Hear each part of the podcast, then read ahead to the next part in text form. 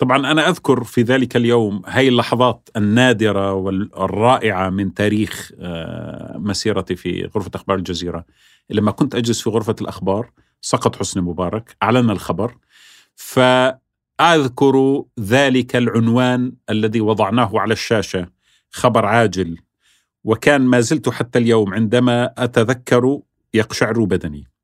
الاحتفالات تعم العالم العربي. عفوا الاحتفالات تعم الوطن العربي. وهنا كلمة الوطن. يا سلام. من المحيط إلى الخليج. طبعا هذا بعد سقوط حسني مبارك. فشعرنا لأول مرة أن هناك وطنا عربيا واحدا ممتدا.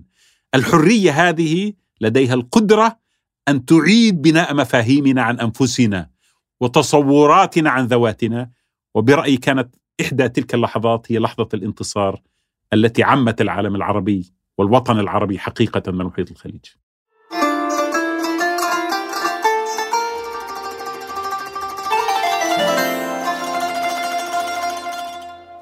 سلامات يا أبو عاصم. الله يسلمك. نورت فاصله الله منقوطه يبارك فيك. واسعدتني بهذا اللقاء. منور بهلها أه وضاح خنفر. أنت ولدت في فلسطين. ثم درست الهندسة في الجامعة الأردنية. درست الفلسفة ودرست السياسة الدولية في السودان. تنقلت في كل مكان من جنوب إفريقيا إلى الهند إلى أفغانستان إلى العراق متحدثا أحيانا في الولايات المتحدة وزائرا في معظم بلدان العالم. بين الشرق والشمال والجنوب والغرب. اخترت اسم الشرق للمنتدى الذي ترأسه. ونحن الآن في عاصمة لا هي شرقية ولا هي غربية تقضي فيها بعض الوقت.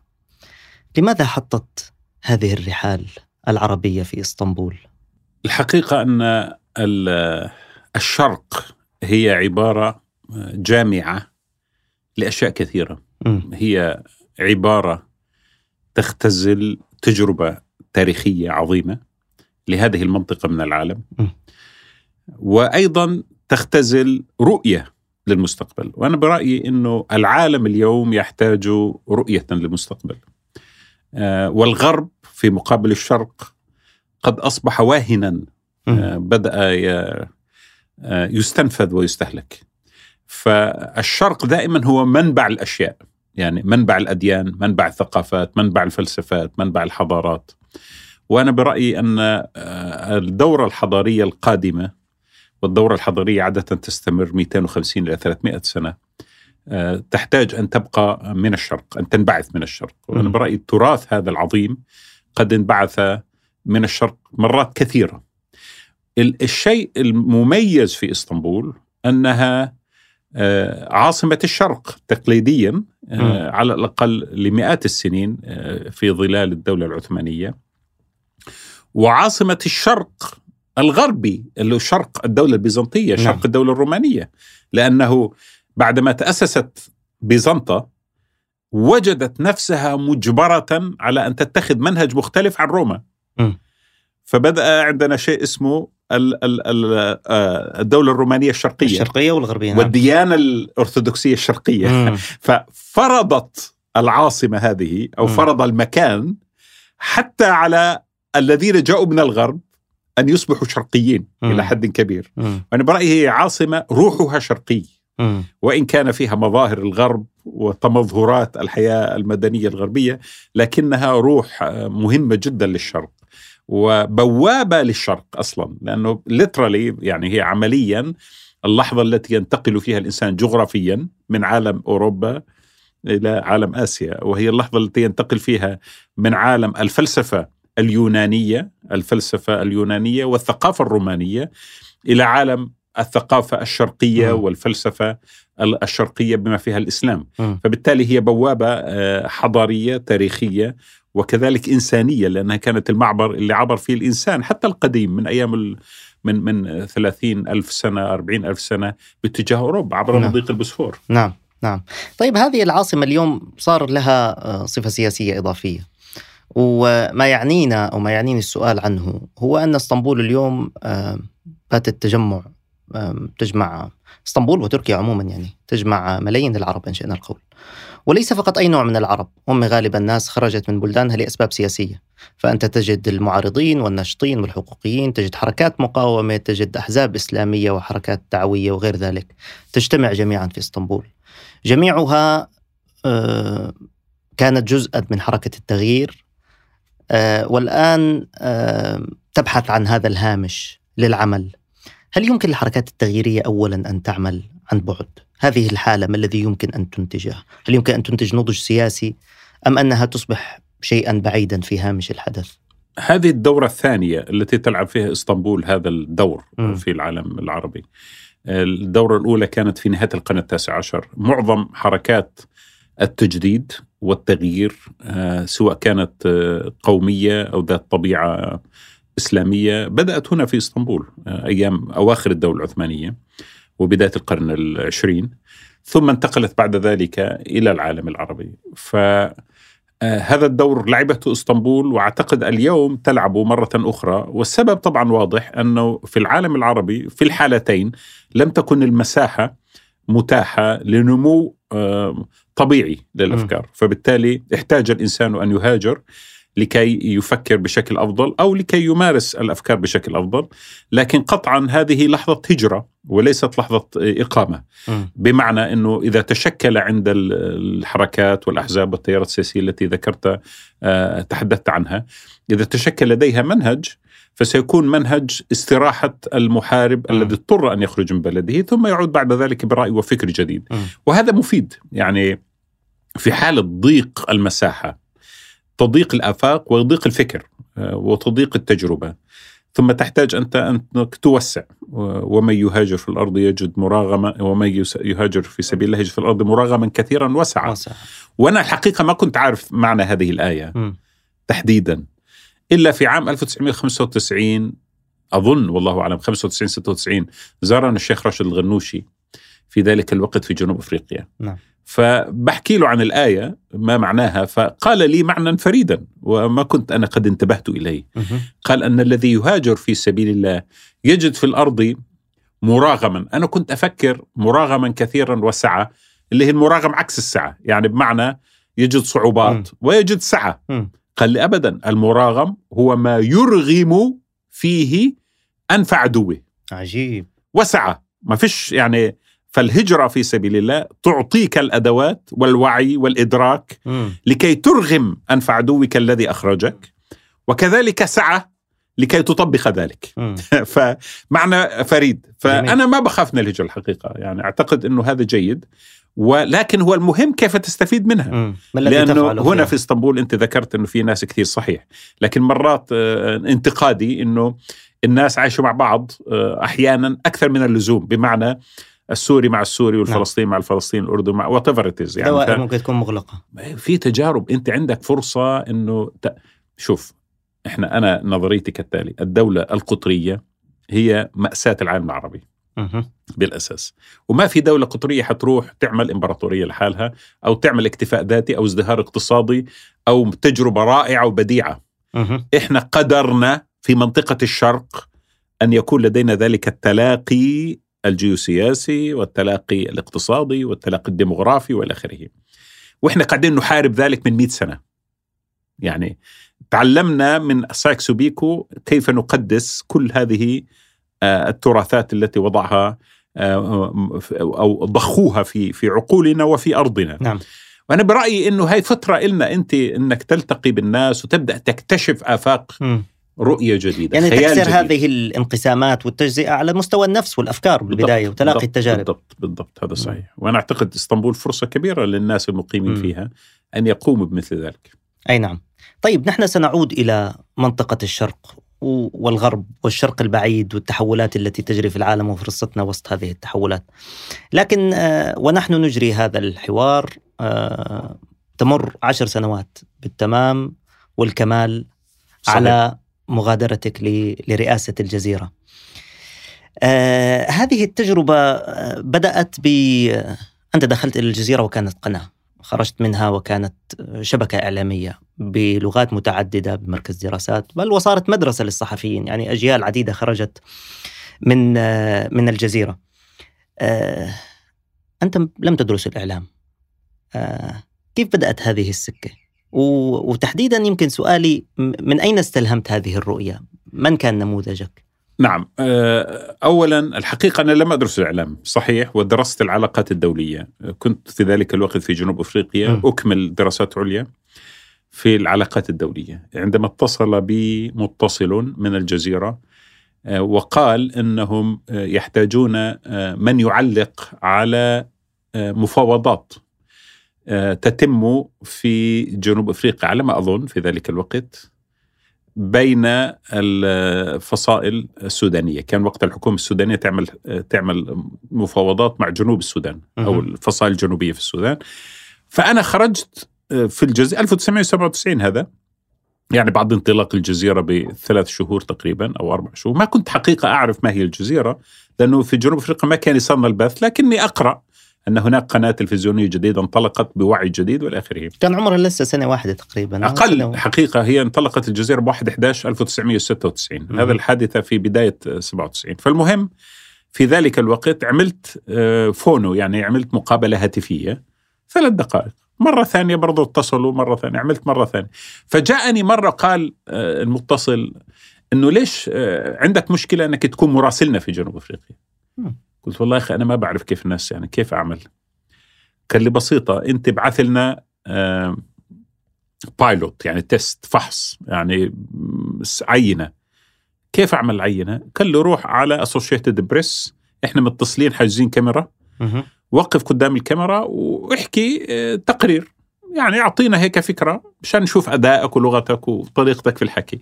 أنا أول مرة بعمل هاي الشغلة.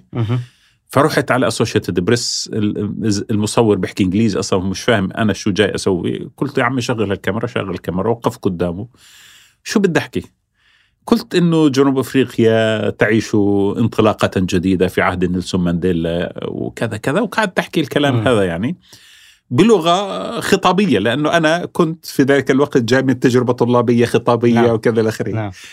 وخلص خلصنا خلصنا دقيقة دقيقة ونص. سكرنا الملف. السلام عليكم. روحت على بيتي. بعد أسبوع اتصلوا قالوا والله وصلنا الشريط وتفرجنا م. عليه وما شاء الله لغتك كويسة. وإحنا شايفين إنك بتنفع تكون مراسل. م. فتوكل على الله. م. طيب مليح. آه كويس. عظيم جدا. اتفقنا. إيش أعمل؟ قالوا خلص أنت اعمل تقارير بعث لنا النص. بنراجع لك إياه. وبعدين بتحط عليه صور عند المصور الاسوشيت بريس وقتها كان هم شركة الإنتاج يعني. أيوه. وفعلا بديت على هذه البداية المتواضعة وبصعوبة بالغة يعني كان التقرير يأخذ معي ثلاث أربع أيام م. لما أستطيع أنجز ما كان عندي ثقافة الصورة كيف تركب على ال... الكاميرا عفوا على الص... على ال... على التقرير وخاصة إنه الناس اللي هناك بيحكوا إنجليزي أصلا مش فاهمين التقرير بالعربي وبالتالي أنت بدك تتعلم. فبديت أقرأ وبديت أشوف تقارير لكن بداية غير متوقعة بالنسبة لك ابدا ما كنت آه. أنا أصلا أفكر في حياتي أنا. أنا أصلا كنت في ذلك الوقت مؤسس مركز دراسات. أيوه. اسمه Afro Middle East Center for Research and Information مركز دراسات الإفريقية الشرق الاوسطيه نعم. وهذا الهدف منه كان جنوب أفريقيا كانت نيلسون مانديلا جاي وبدأ ينفتح على العالم العربي ويريد الحزب الحاكم في ذلك الوقت تطوير العلاقات التجاريه والاقتصادية والسياسية.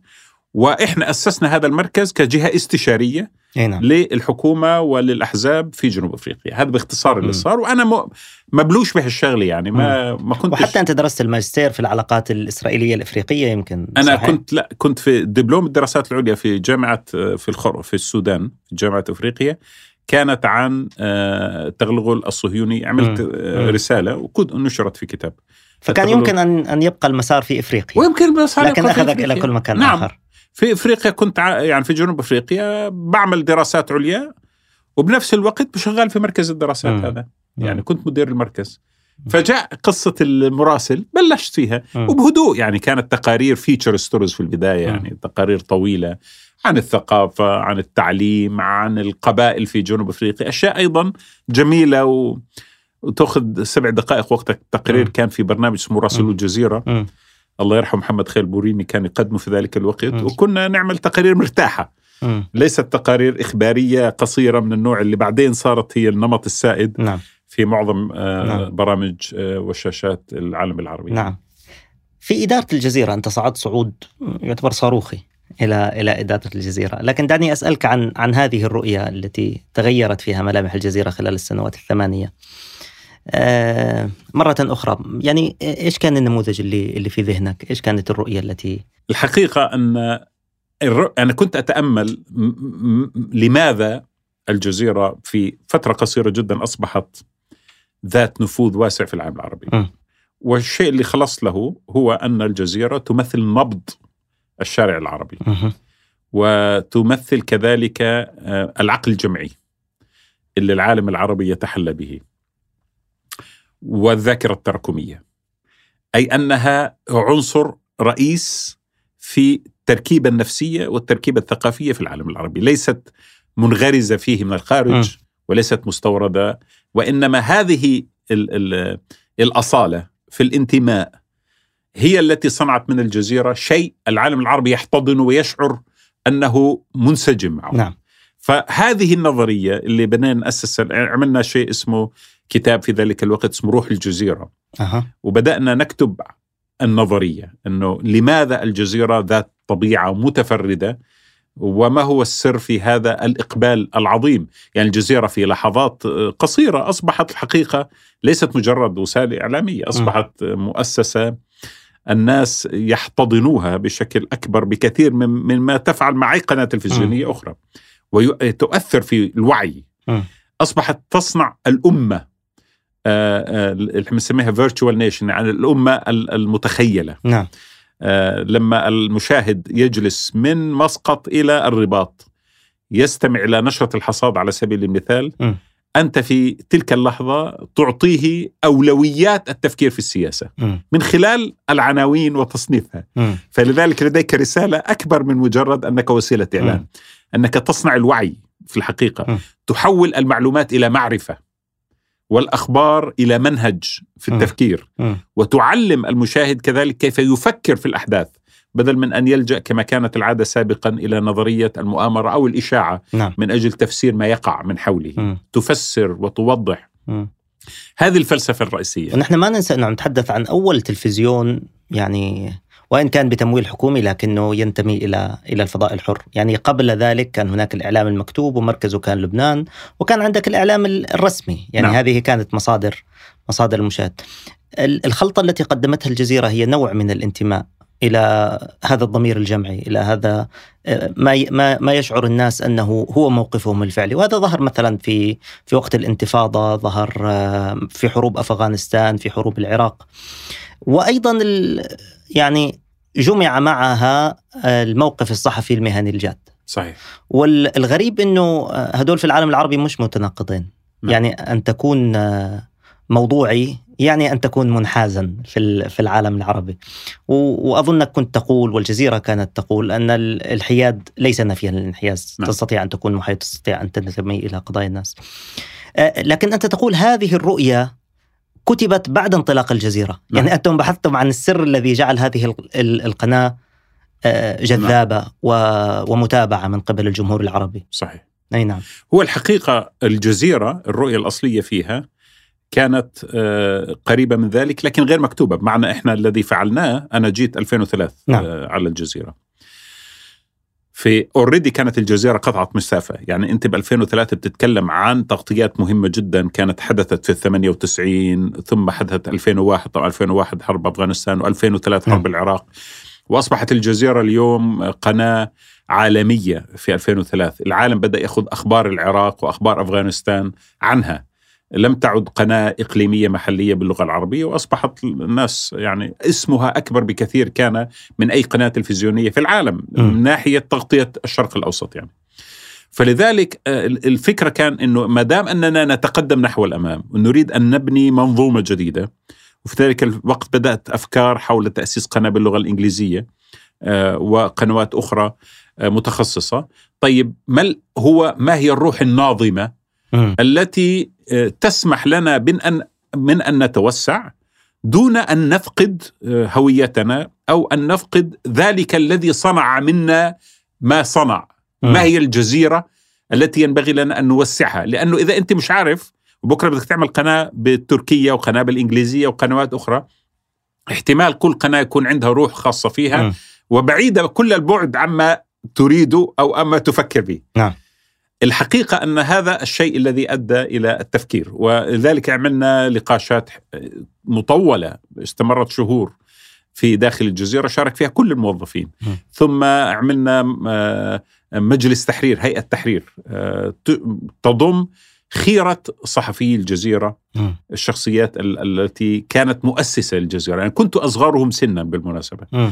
يعني كان الأستاذ جميل عازر آه الله يحفظه الأستاذ محمد كريشان آه الأستاذ أحمد الشيخ. آه الأستاذ جعفر عباس آه آه عارف حجاوي آه كان آه هذه يعني كلها أسماء كبيرة سعيد الشولي رحمه الله. كل هؤلاء و- كانوا من مؤسسي ال- ال- البي بي سي. العربية نعم وجاءوا أيضا بتجربة مهنية راقية مم. والآن هم أسسوا مشروع جديد ولما جيت أنا كان هذا المشروع قد تألق بالفعل مم. فأنا أردت أن أسير وأن أستفيد من تجربتهم في الحقيقة كيف ممكن هي تجمع يعني كيف لشخص شاب طموح آه، قيادي لكن وسط وسط أهل خبرة يفوقونه سنا كيف نعم يمكن كان أن عمري تقود بنفس 34 الوقت سنة تستفيد؟ في ذلك الوقت والأستاذ جميل أذكره الله يحفظه ما زال يعني نعم. هو الآن موجود في لندن يقول لي في عندما التقيت أول مرة كنت ألتقي بالصحفيين وألتقي بالمذيعين حتى أسمع منهم وأنا وافد لأن أنا جاي أصلا من الخارج خارج. الجزيرة بمعنى أنا جاي من من العراق وقتها كنت مدير مكتب ومدير مكتب في الميدان آه، عقله الميداني آه، ليس آه، منسجم بالضرورة مع إدارة غرفة أخبار مم. أو إدارة إدارة مالية نعم. وهيومن ريسورس موارد بشرية أشياء مختلفة تماما طبعا فأردت قلت الفترة الأولى خليني أسمع وأستفيد فالأستاذ جميل سألني قال لي أنت مواليد كم يا أبو عاصم؟ قلت له والله أنا قلت له ما مواليد في داعي للحرج. 68 قال لي بتعرف أنا انضميت إلى البي بي سي والله ما ذاك القرن لي 64 ولا يعني هيك شيء. أيوه. فهو انضم كصحفي. فأنا لسه قبل أن أولد. فأنا قلت ولذلك أريد أن أستفيد منك أستاذنا وأنت يعني والحقيقة أنه كان من خيرة من أعانني. وغيره. طبعا نعم. كل الإخوة الذين ذكرت أسمائهم نعم. كانوا من الشباب اللي الذين آه، والشيوخ الذين أفادوني بالتجربة. وكنت أستفيد منهم وأتعلم. ولم أخفي جهلي بكثير من المسائل. مم. لأنه ضروري جدا أنت ما تيجي بعقلية إنه ما دام أنت مدير معناته أنت فاهم. ابدا. مم. أنت مدير تريد أن توظف هذه الطاقات وأن تسيرها لخدمة المؤسسة مش لأنك أنت جاي تعطي المنهج الفريد الذي لم يسبق ليه إليه الأولون. مم. وكثير من المدراء بيعتبروا أنفسهم أنهم أي واحد ثاني أفهم منهم معناته خطر. أنا مم. أعتقد إنه كان هذا هو الخ... العكس تماما. كنت أنظر إلى كل واحد أنه مخزون من التجربة. ينبغي علي أن أستفيد وأن أوظفه في مكانه يعني. طيب آه، أستاذ وضاح خنفر هدول حوالي 14 سنة داخل ال- المؤسسة. بدأت بالميدان وبعدين أصبحت جزء من القناة. وهذا لعله فتح لك أبواب آه، كثيرة. كشخص ربما جاء من خارج الإعلام وأنت اليوم على تخوم الإعلام. أنت خرجت من الإعلام إلى شيء يشبه السياسة والاستراتيجية مع مع الإعلام. آه، هذا فتح لك آه، أبواب العلاقات أبواب الصلات. التقيت بالكثير من الشخصيات أستطيع أن أذكر الآن آه، معمر القذافي في ليبيا وأسفارك إلى إلى كوريا الشمالية وأيضا أسفارك إلى الهند ولقاءاتك في الصين وغير ذلك. ما الذي تتذكره؟ ما الذي ترك الأثر الأكبر في هذه التجربة؟ أين محل الثراء والغناء في في إدارة الجزيرة؟ الشيء الأهم في هذا هو أنك لما تلتقي بالفاعلين السياسيين أو. اللاعبين أي نعم لما تلتقي خارج إطار الكاميرا لأنه. اللقاءات عادة بتكون آه، آه، زيارات لهذه الدول من أجل التباحث في مسائل متعلقة بفتح مكاتب، إغلاق مكاتب، في ناس زعلانين بدك تروح تراضيهم، في ناس عندهم ملاحظات، في ناس آه، تريد إنك تعمل معهم علاقات عامة حتى توسع مجال عملك، لأنه. كثير من الدول تحتاج أن ترى من ها من هؤلاء الذين يديرون هذه المؤسسة حتى تتناقش في مسائل متعلقة بطبيعة عمل هذه المؤسسة في البلدان. فمعظم زياراتي كانت بهذا الشكل، يعني آه، ال- آه، طبعا آه، لا تخلو عادة من ال- الطرفة واحيانا من الفرادة مم. أنت ذكرت موضوع القذافي وهذا كان من الأشياء مثلا وقت إحنا كان عندنا مكتب في في ليبيا أيوه فهم اتصلوا في مدير المكتب وقالوا له يا أخي إحنا حابين إنه مدير الجزيرة يجي يشوفنا يشوف القائد الأخ القائد يعني أي نعم. وقتها يسموه القائد فأنا آه، أي ترى- اي سنة هذا الكلام؟ أظن 2009 أيوه. قلت يعني خلاص نروح نشوف لأنه بتعرف إحنا حريصين على بقاء المكتب لو مم. كان حقيقة مكاتبنا في شمال أفريقيا في الجزائر ما كان عندنا مكتب وفي تونس ما كان عندنا مكتب مم. فبالتالي مكتب ليبيا والمغرب كان أيضا عندنا مكتب فكنا حريصين على بقاء فكنا نروح نشوف فرحت أنا والأخ أيمن جاب الله كان وقتها نائب رئيس التحرير أي نعم وذهبنا إلى طرابلس. وجلسنا في فندق وإلى آخره. وأجونا قالوا والله الأخ القائد موجود في سرت فأنتم حتسافروا له. فعلا أخذونا بطائرة خاصة على سرت. ونزلنا في سرت وقعدونا بفندق. قلت لهم عمي أنا سمعت قصص عن بتروح بتشوف القذافي تقعد أيام وأنت تستنى عبال ما يجيك الموعد. إحنا لازم نسافر بكرة لأنه ما في عندنا مجال وكذا وأرجوكم يعني الحينا في إنه اللقاء يكون في أسرع وقت ممكن. وفعلا بعد ساعات قليلة جاءونا بموكب من السيارات وجلسونا فيه وقالوا لنا أنتم حتروحوا تشوفوا القائد الأخ القائد. على بركة الله. ونزلنا بالصحراء. أخذونا حوالي 60 كيلومتر تقريبا خارج سرت في الصحراء تراب يعني. لما بالليل الدنيا كانت وصلنا إلى مسافة معينة بعدين طفوا الأضواء قالوا إحنا حتى ما نزعج القائد لأنه بكون جالس في الخيمة في حالة تأمل وينظر إلى السماء والنجوم. مم. فإحنا حتى ما نحرجه ما, ما نزعجه لازم نمشي بهدوء والأضواء تكون خافتة. يا سلام. وصلنا هناك نزلنا لقينا في استقبالنا آه، أظن في ذلك الوقت كان سيف الإسلام وكان قذاف الدم وكان آه، شخص ثالث ما أذكر اسمه. أظن عبد الله منصور كان مسؤول إعلام. نعم. وجلسنا هيك فترة بعدين قالوا الأخ القائد حب تفضلوا جاهز. فعلا فتنا على على الخيمة. أنا وأيمن على غرفة هيك على خيمة كبيرة وما فيها شيء إلا بساط بلاستيكي وكراسي بلاستيك في ثلاث كراسي بلاستيك و... وطاولة صغيرة أمامنا. عجيب. وفعلا الرجل كان لابس ملابس رياضية ويعني شعره طبعا كان منفوش يعني ما بعرف ليش هو هيك كان يعني شكله. فأنا يعني الشيء الغريب في القذافي إنه أنا كنت شايف صوره سابقا. مم. أنا شفته بالمناسبة ثلاث مرات التقيت فيه أها. مرتين في إفريقيا كان كنت أعمل معاه مقابلات أيوة. وهي المرة الثالثة كل مرة بيزداد آه، شكله يعاد تشكل وجهه آه، ويخيف يعني آه. شكله شوي يعني في شبابه كان يعني يعرفوا بسيماهم يعني من الناس الذين يعرفون بسيماهم فعلا عجيب آه. ف في يعني هيك dark energy بتشعر زي أيوة. طاقه سلبيه المهم جلسنا طيب السلام عليكم وعليكم السلام جلسنا شو كان بده؟ آه. نقاش طويل. أول إيش بدأ يسالني عن الجزيرة؟ وسأل عن مذيعين ومذيعات بالذات المذيعات فلان متزوجه فلان لا. شو طب okay بعدين يعني. قال أنا في شغلة حاب أحكي لك إياها وحاب تساعدنا فيها. قلت له تفضل. إيش المطلوب؟ قال أنت بتعرف عن الدولة الفاطمية. قلت أها. والله قريت في التاريخ في شيء اسمه الدولة الفاطمية. طبعا معروف يعني قعدت 200 سنة حكمت شمال إفريقيا. قال بتعرف إنه هاي انطلقت من ليبيا. صحيح. وهي الدولة الفاطمية هي أعظم تجربة قدمت للعالم الإسلامي التصالح ما بين الشيعة والسنة لأنه تنتمي إلى فاطمة بنت النبي. فالشيعة مبسوطين والسنة مبسوطين. وأنا برأيي ما في حل للعالم الإسلامي إلا إحنا والله كان وقتها في حرب طبعا طائفية في آه. العراق. أنا إحنا نرجع للدولة الفاطمية. آه. وأنا قال عن نفسه إنه أنا من آل البيت. كمان آه والله الراجل ده. بيقول كيف كلام زي؟ الفل. قال لي إحنا بتعرف طلعت وثيقة من آل البيت جمعية آل البيت وأنا ما فأنا عندي رسالة إعادة إحياء الدولة الفاطمية مم. لا إله إلا الله فأنا يعني. ما انتهت فكرة الجماهيرية وبدأت يعني هو الآن الفاطمية. أدركت أنه طوال الطريق على فكرة في الطيارة المرافقين معي يقولوا لي قديش القائد عظيم وإنه ليبيا صغير عليه وإنه الشعب الليبي لا يستحق هذا القائد مم. الرائع والفذ مم.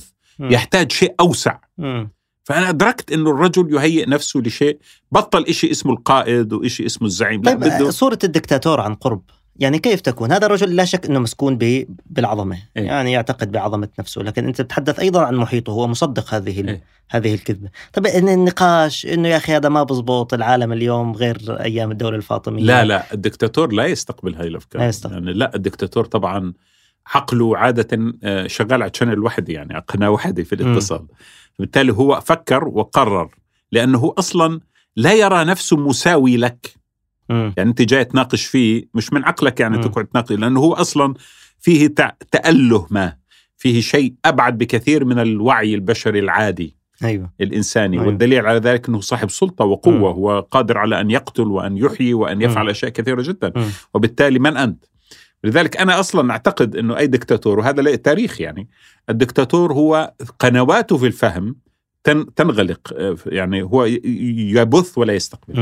يعني هاي المشكلة. القذافي في ذلك تلك الليلة كان يبث فقط. يريد أن يصبح اماما. تعرف الدولة الفاطمية عندهم ال- ال- هذا الملهم is، الزعيم. نعم. ويصبح يعيد بناء نفسه من مجرد قائد لدولة يراها صغيرة ليبيا. إلى للأمة كلها. مم. وكان يتكلم. وبعدين تكلم لي عن الإسماعيليين. آه الإسماعيليين في الع- في كيف بامكاننا أن نستقطبهم. نعم. آه وهؤلاء موجودين في السعودية في الجنوب. في الجنوب نعم. وهؤلاء تنظر إليهم الدولة السعودية على أنهم ك- كفره والفرصة عندنا إنه إحنا إيش نستقطبهم للدولة الفاطمية الثقافة الفاطمية. لأنه لكن تشهد له إنه خياله يعني خيال عجيب جدا نعم. آه. وتكلم أشياء كثيرة. بعدين سألني قال لي يا أخي موضوع فلسطين ما اشتغلتوا عليه أنتم في الجزيرة. قلت له إيش موضوع؟ فأي موضوع؟ قال لي أسراطين اللي هو الكتاب الأبيض. ما قرأت. الكتاب الأبيض؟ قلت والله يا أخي ما قرأت الكتاب الأبيض. أنت قلت له أنا ما قرأت الكتاب ما قرأت والله الكتاب مج- فانغضب مجازفة قال لي. كيف ما تقرأ الكتاب؟ يا عبد الله منصور جيب الكتاب الأبيض. راح جابوا لي مجموعة نسخ. نعم. قال لي اقرأ الكتاب الأبيض وبعدين بودي لك حتى تفهم أنت وياه لأنه هذا موضوع جدا مهم. أي نعم. إنه هذا أنا كتبته. إيش. المهم يعني أنا كنت همي في تلك اللحظة انتهاء اللقاء في أسرع وقت مم. ممكن. بأقل خسائر بأقل ممكن الخسائر الممكنة. ثم فوعدت. خيرا آه. أيوة، وبعدين فعلا انتهى اللقاء قلت إن شاء الله خير وأفكار يعني جديرة الانسان يفكر شو تحكي له؟ خاصة في تلك الصحراء النائية البعيدة نعم. آه، عن أنظار كل البشر حتى شايف؟ فقلت خلاص يعني أهم شيء إني أسحب حالي وأرجع. فعلا رجعت أنا والأستاذ أيمن و... بالسلامة. بالسلامة إلى إلى طرابلس. ثم عدنا صورة أخرى للدكتاتور شفتها بكوريا الشمالية كمان. نعم كوريا الشمالية هذا دكتاتور من طراز آخر. هذا. أيوه. الدكتاتور المتأله تماما. آه. يعني الدكتاتور الملك نصف الإله بالمعنى الحقيقي. الإله الحقيقي نعم. آه. آه هو كوريا الشمالية هذه نفس الشيء دعونا في ذلك الوقت كان مدير مكتبنا رحمه الله الأستاذ عزت شحرور في الصين. أيوة. فهم اتصلوا وقالوا إحنا حابين وفد من الجزيرة يأتي لمناقشة إمكانية فتح مكتب للجزيرة في كوريا الشمالية، مم. طبعا هذا بالنسبة لنا حدث عظيم،. كوريا الشمالية لا حد يعني في ذلك الوقت لديه كوريا الشمالية هي التي بادرت عرضت. نعم. فكرة فرحنا أنه يفتحوا مكتب. في ذلك الوقت يبدو بدهم يعيشوا حالة هذا قبل الإبن يعني هذا في أيام نعم. أي سنة بالله بالضبط هذا الكلام في 2000 أظن 2006 أيوة. ربما نعم أيوة بدهم. ينفتحوا على العالم فذهبنا بدنا نشوف كوريا الشمالية فعلا أخذونا ونحن سافرنا بطائرة هي الطائرة الوحيدة اللي بتسافر من الصين نعم. من بكين إلى كوريا الشمالية أظن مم. مرتين بالأسبوع في ذلك الوقت وذهبنا إلى كوريا الشمالية طبعا الشيء ال- ال- الجميل أنه أول ما تصل في كوريا الشمالية كل شيء اسمه إلكترونيكس تليفون كمبيوتر أي شيء أها. يتم مصادرته منك في المطار. ممنوع يدخل أي شيء إلكتروني في ذلك الوقت نعم. إلى كوريا. بحطوه في صندوق وبعطوك مفتاح. ولما ترجع بتاخده وبتسافر فيه. بس ممنوع لأنه بيخافوا من التجسس نعم. أساسا. المهم دخلنا. وهم إحنا أصلا ضيوف على الدولة. يعني بطيارة خ- معنا مرافقين. وأخذونا على فندق وعملوا لنا برنامج للقاء قيادات الحزب مهم. الحاكم. وزيارة المواقع الأساسية في الدولة. وحقيقة أنا ذهلت لأشياء كثيرة. مم. مثلا في يوم من الأيام قالوا تروحوا تزوروا متحف لكيم إل سونغ.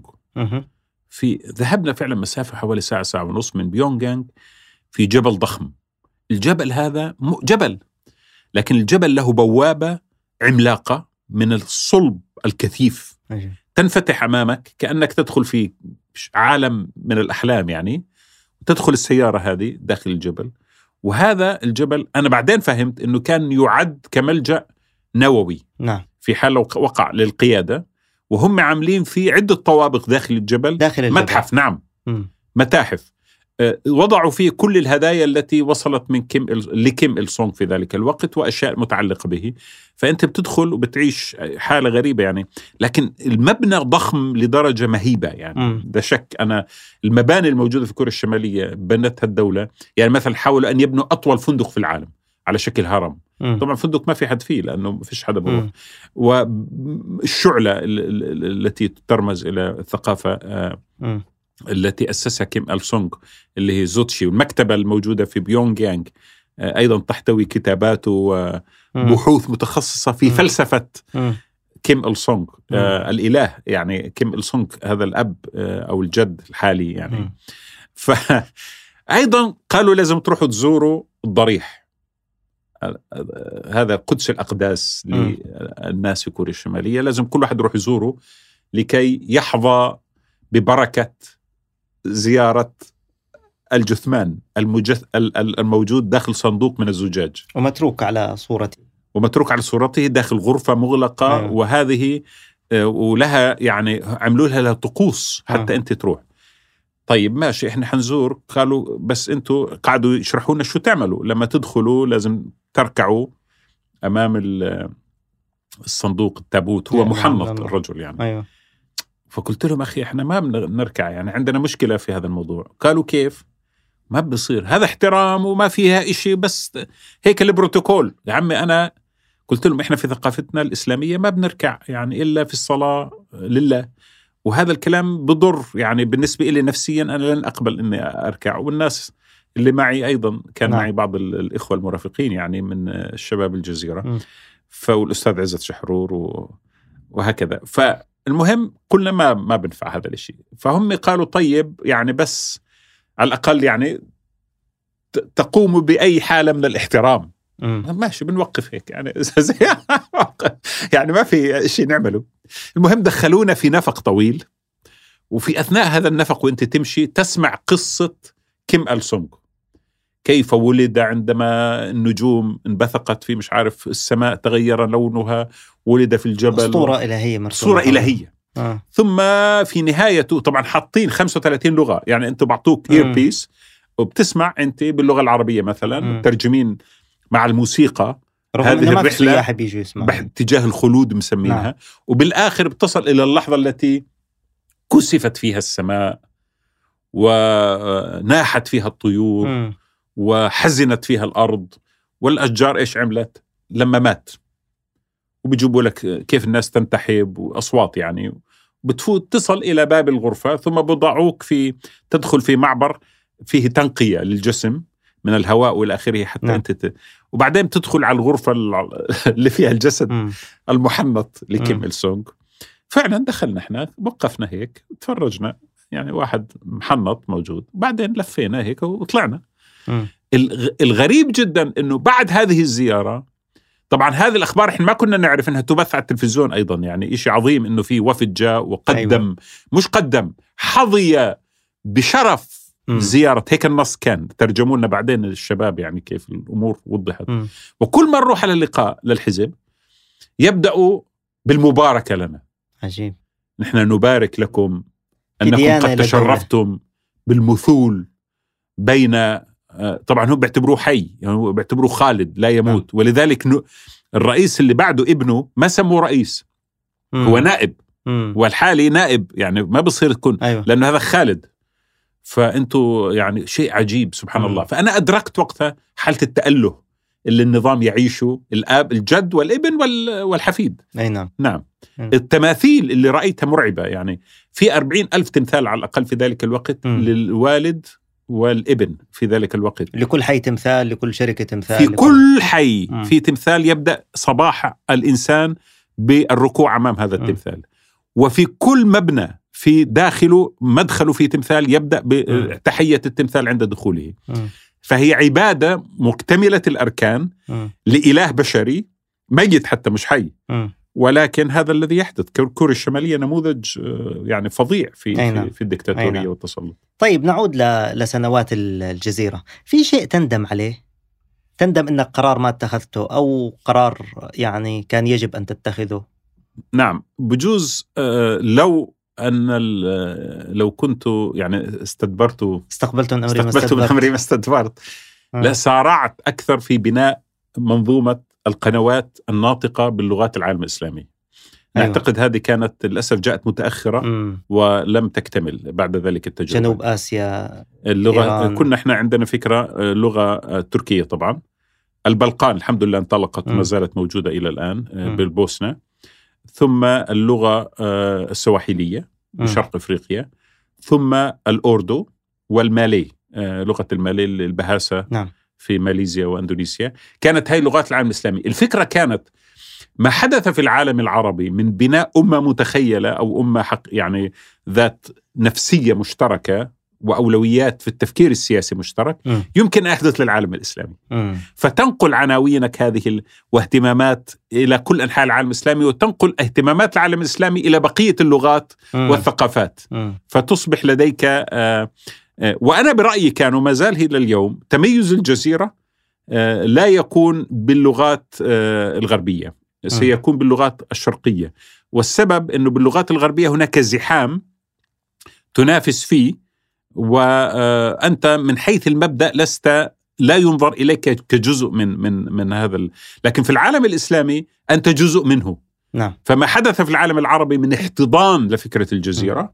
يمكن أن يحدث بالضبط في العالم الإسلامي باللغات آه، التي ذكرتها ولغات أخرى مم. آه، مختلفة.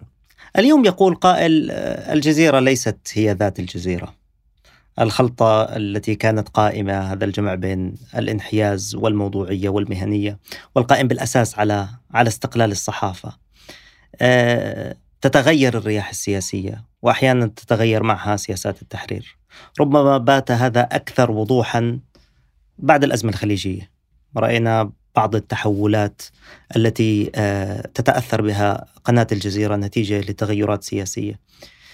آه، هل هذا هو المآل الطبيعي في النهاية ل- للإعلام العربي التقليدي؟ يعني إذا كان هذا صحيحا في حال الجزيرة. والحقيقة العالم تغير، العالم العربي تغير، آه، الظروف الموضوعية تغيرت. اللي كان موجود في فترة حتى الربيع العربي يعني كان في هناك شيء مشترك في العالم العربي، البحث عن حياة كريمة، عن الحريه، عن ديمقراطية، عن أشياء كثيرة جدا، م. وهذا المشترك الجزيرة اشتغلت عليه كويس. مم. أنا برأيي إنه برامج الجزيرة وأخبار الجزيرة كانت ذات طبيعة، إحنا بالمناسبة لخصناها في رؤية الجزيرة التي صاغها في ذلك الوقت آه، هيئة التحرير في الجزيرة صاغتها واعتبرناها هي شعار الجزيرة التام اللي هو الجزيرة خدمة إعلامية م. عربية الانتماء عالمية التوجه. نعم. وشعارها الرأي والرأي الآخر وهي منبر تعددي ينشد الحقيقة في إطار مؤسسي. هذه الرؤية حقيقة قامت بها الجزيرة خير قيام. المشتركات في العالم العربي كانت كبيرة والجزيرة عبرت عنها. ثم بعد الربيع العربي أصبح في تفكك آه، في كثير من المشتركات هذه.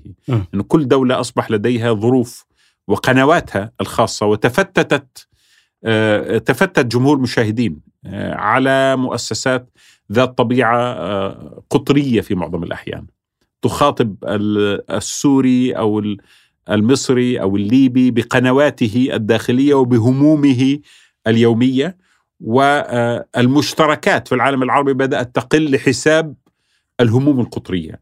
وهذا الذي يعني طبعا الجزيرة لا تستطيع أن تواكب ذلك. الجزيرة بالنهاية هي قناة عربية. أي أنها جامعة للمنطق الذي يفكر به العالم العربي بشكل عام. فلما تتجزأ الأحداث والوقائع يكون هناك ربما جمهور منشغل بأشياء أكثر تفصيلا. لكن لكن هذا مثلا يعني مثلا قضية مثل اليمن في وقت ما قد يحدث تقارب مع السعودية فتغيب هذه القضية ثم تعود للحضور، التخطيط البحرين، أحيانا التقارب مع إيران، هذه مسائل ليس لها علاقة كثيرا بأن هذا الجمهور توزع يعني الضرورات السياسية دائما كانت موجودة. يعني حتى في عهده. نعم طبعا. يعني هو أصلا لا تستطيع القول أن المؤسسة أي مؤسسة في أي مكان في العالم سواء كانت الجزيرة ولا البي بي سي ولا السي ان ان أي مؤسسة م. هي تعمل في فراغ لأنه في الآخر هي تعمل في أرض وتعمل ضمن منظومة تفكير معينة.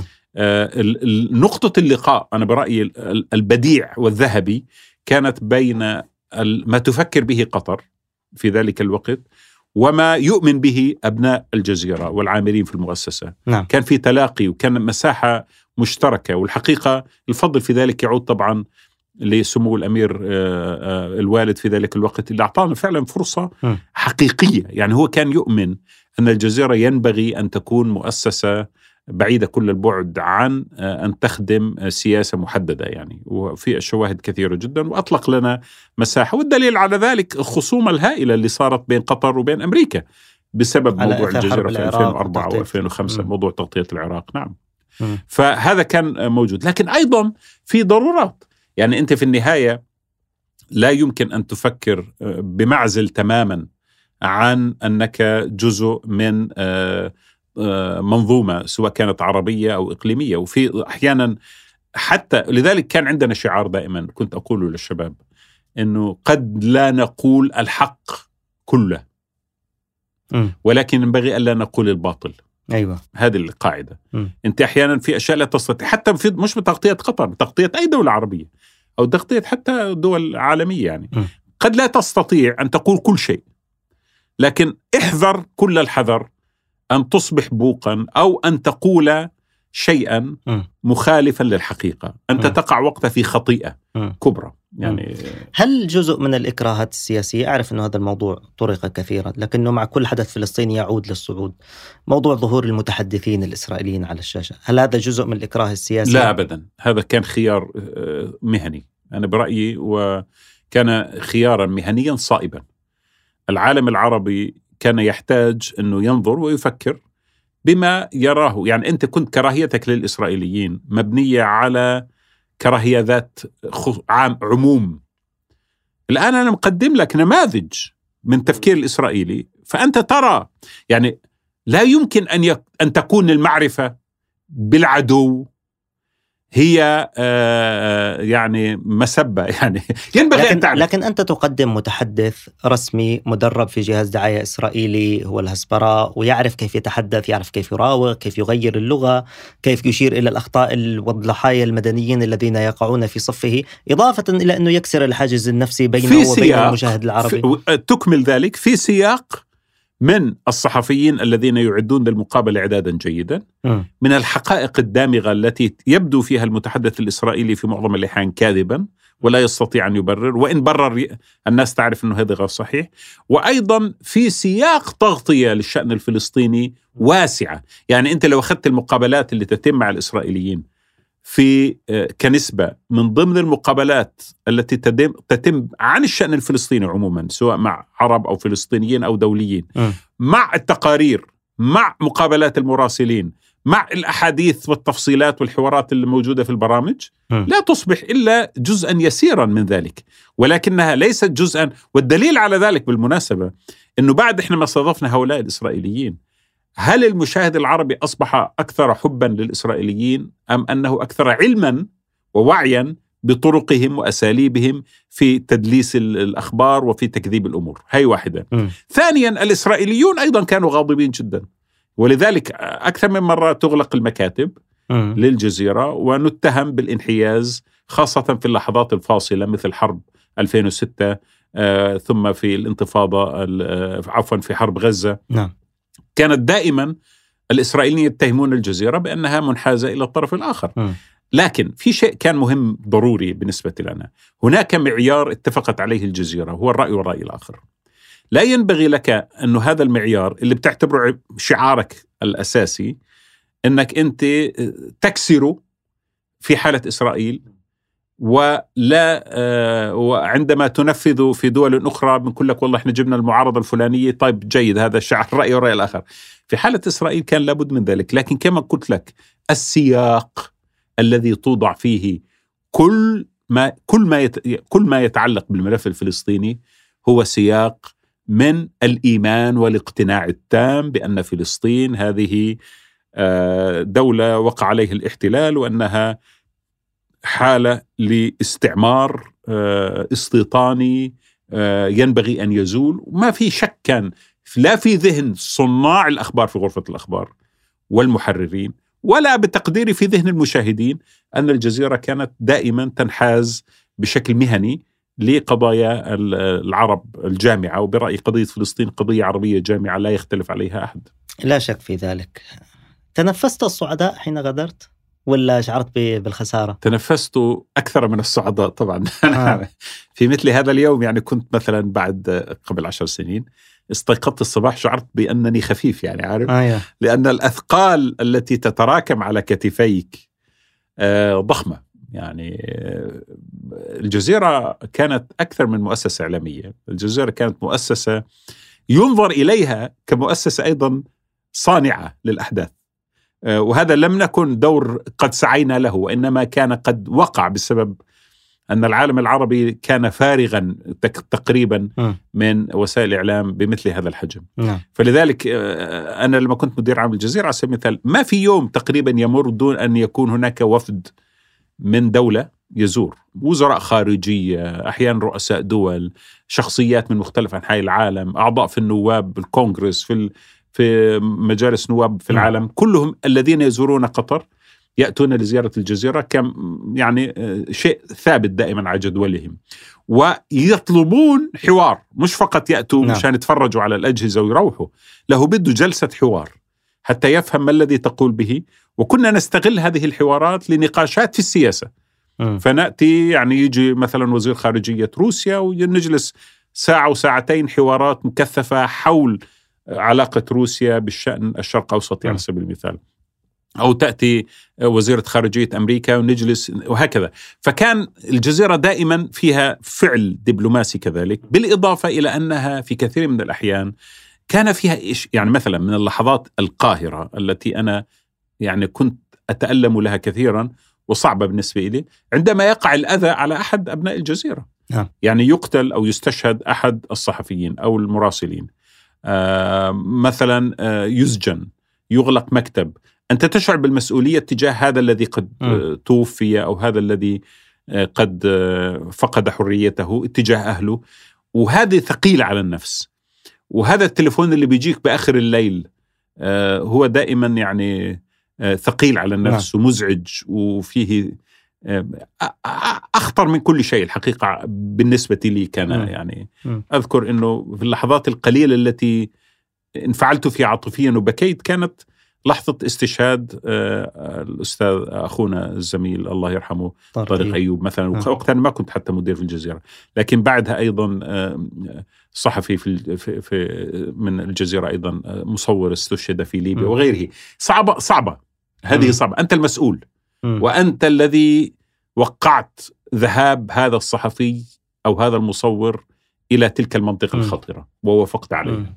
والآن يجب أن تجلس مع أولاده أو مع زوجته وتنقل إليهم الخبر. هذه اللحظات كانت هي أصعب اللحظات. الحقيقة في الجزيرة. أي نعم. لكن كنت تشعر كنت أنت شخصيا واعي بمسألة أن هذا الحدث قد يصنع من خلال من خلال الشاشة. في شيء شعرت أنه تأثيره كان تأثير مباشر؟ بالضبط هذا الذي كان يخفف أي أي ثقل الحقيقة مم. إنه أنت مش مجرد إنك عمال تقوم بمهمة وظيفية. آه، وبس في رسالة تتشكل أمامك يعني مم. أذكر آخر زيارة لي لما كنت مدير للجزائر كانت لليبيا نعم وأنا لا أنسى تلك الزيارة آه، كانت في شهر ثمانية آه، في 2010 كيف أنني عندما زرت مصراتة وزرت طرابلس أمشي بالشارع فينتبه الناس لي يعني بطريقة أو بأخرى فيعانقوني ويسلموا علي ودموع الفرح في عينيهم. هذه لحظات مثلا لا أنساها. مم. آه، وتخفف. أنا آه، لا أنسى مثلا لحظة سقوط حسني مبارك. مم. هذه اللحظة التي يعني ما أعتقد أنه مر على جيلي لحظة مثلها. مثلها.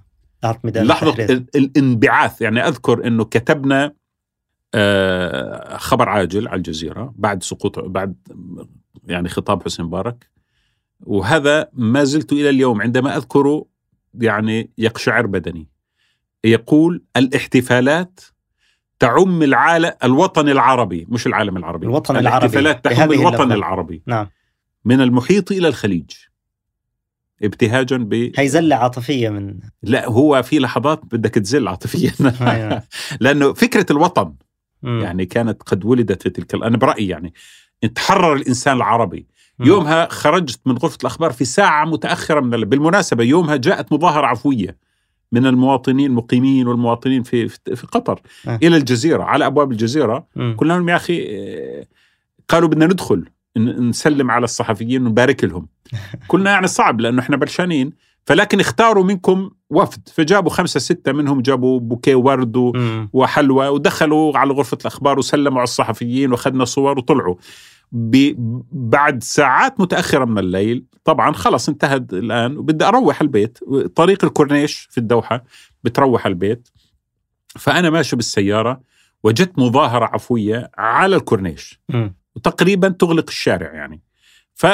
يعني هدأت السير بهدوء بالسيارة فانتبه أحد ما إلي يعني عرفني فقال هذا وضاح خنفر فتح الباب من الجهتين وانقضوا علي في داخل السيارة وأخذوني وبدأوا يعنقوا في ويسلموا أنا أنا انهرت في البكاء يومها وهم كانوا يبكوا. فهذه كانت لحظات يعني الجزيرة آه، ما كانت مجرد وسيلة إعلامية الجزيرة كانت تشكل وعي واقع على الأرض وتعبر عنه يعني برأيي كنا نرى صحفيين في غرفة الأخبار مذيعين العاملين حتى في الأجهزة كلهم كانوا يستشعروا ذلك. ما كان شعور أنه إحنا جايين على وظيفة.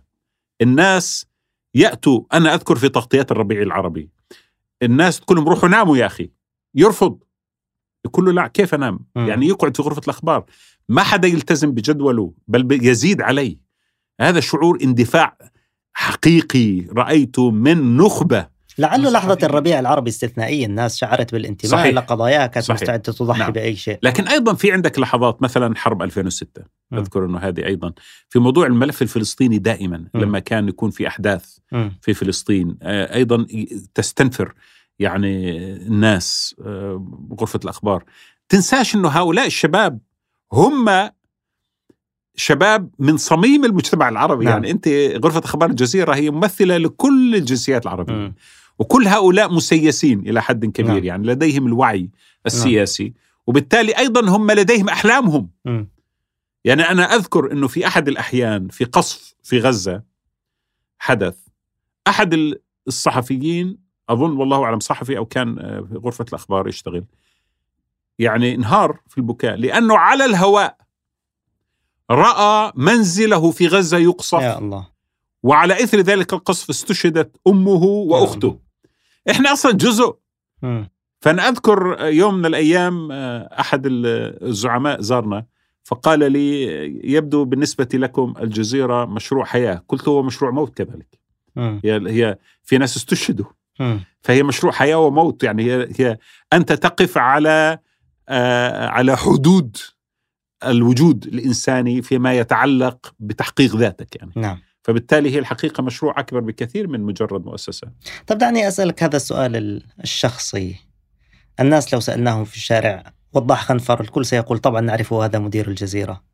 هل تخاف أن يكون الإنجاز الأكبر للمرء في الماضي لا الحقيقة هذا لم أش... لم لم أع... يعني أنا الآن عشر سنوات خارج الجزيرة نعم. وأنا بعتقد أنه تجربة الجزيرة أسست لدي شخصيا نعم. وعي آخر أو جديد في مستوى معين بنيت عليه فيما بعد. يعني أنا اليوم متصالح مع فكرة أنك تقوم بما ينبغي أن تقوم به. هذه فترة من الزمن مرت واستفدت منها كثيرا وما زلت أعيشها يعني الآن من حيث كثير من تداعياتها. ولكني حقيقة اليوم بنيت على ما قد تعلمته في الجزيرة. ولذلك تحولت إلى الحديث عن الشباب والمستقبل ما بعد فكرة الربيع العربي وكيف نطور ما بعد فكرة الإسلام السياسي وكيف نطورها. آه، التفكير الاستراتيجي والوعي العابر للحدود وما إلى ذلك. هذه اهتماماتي. وظل الإعلام والدبلوماسية أدوات. وهذه تبقى أدوات نعم, نعم. لأنه إحنا تنساش أنه إحنا في الآخر في العالم العربي ما وصلنا إلى نتيجة حقيقية. م. ما زلنا في المسار في الطريق. الطريق أمامنا يزال طويل وكل واحد لازم يشتغل حتى يصل إلى هذه النتيجة. طب هات نسأل آه أنت يعني لهذه المصادفة كنت في في العراق وكنت في أفغانستان آه وفي الحالتين كنت مراسل ثم مدير مكتب. المقاومة هنا انتصرت وهنا لم تنتصر. نعم. كيف تقرأ هذا الحدث؟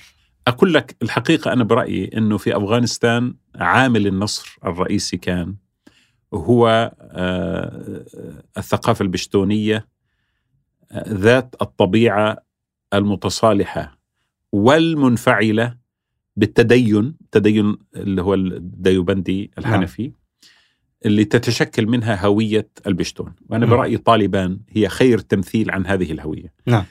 ولذلك الحقيقة طالبان في تنظيمها ورؤيتها للعالم جمعت ما بين صلابة فكرة التراتبية القبلية وأيضا صلابة فكرة التدين بالطريقة الديوبندية. نعم. ففكرة الصلابة هذه موروثة من الجهتين. م. ولذلك طالبان صلبة. يعني لم تنكسر 20 سنة على سبيل المثال. يعني إحنا أنا لا أخفيك سرا إنه أنا لما دخلت كابول بعد ما كان الطالبان قد أخلتها إحنا دخلنا بعد ما انتهى سيطرة تحالف الشمال على كابول والقوات الأمريكية. نعم. فدخلنا أصبح الطالبان بعيدة. يعني في الجبال. بدأت تنسحب للجنوب والجبال. تنسحب كمية قليلة من الناس آه، آه، هنا وهناك. وأصبح المستقبل يبدو إنه خلص طالبان انهارت. حتى الناس في الشارع قالوا الحمد لله ربنا ريحنا من طالبان. لما رحت أنا أذكر أصلي يوم الجمعة. الجماعة الكل مبسوط إنه كانوا طالبان يجبرونا على الصلاة اليوم ما حدا بيجبرنا. ولذلك معظم الناس ما يجوا يصلوا. شايف. كيف؟ يعني هيك. لأنه فكرة أنه الناس أجبرت على التدين. لكن حقيقة في ظاهرة غريبة أنه طالبان حافظت على صلابتها لم تنشق. يعني هذا شيء غريب. في الحركات التي تنهزم. في الغالب بصيبها حالة من التشقق. نعم. ما انشقوا. 20 سنة. انشقاقات بسيطة جدا لا تذكر. بقيت صلابتها عجيبة بقي أمير المؤمنين بين قوسين الملا عمر يقود الإمارة الإسلامية أو يقود الفكرة الطالبانية من مخبئه ولا يتواصل مع الناس إلا عبر وسيط كل عدة شهور مم. ومع هذا بقيت الحركة متماسكة مم. مع محاولات كل الأجهزة اختراقها لكنها بقيت متماسكة وهذه الصلابة على مستوى تنظيمي وأيضا على مستوى فكري صحيح مم. نعم حتى على المستوى الفكري هكذا أيضا يعني اليوم لا يمكن نمنع أنفسنا من التساؤل أو التزامن هو الذي طرح هذا السؤال.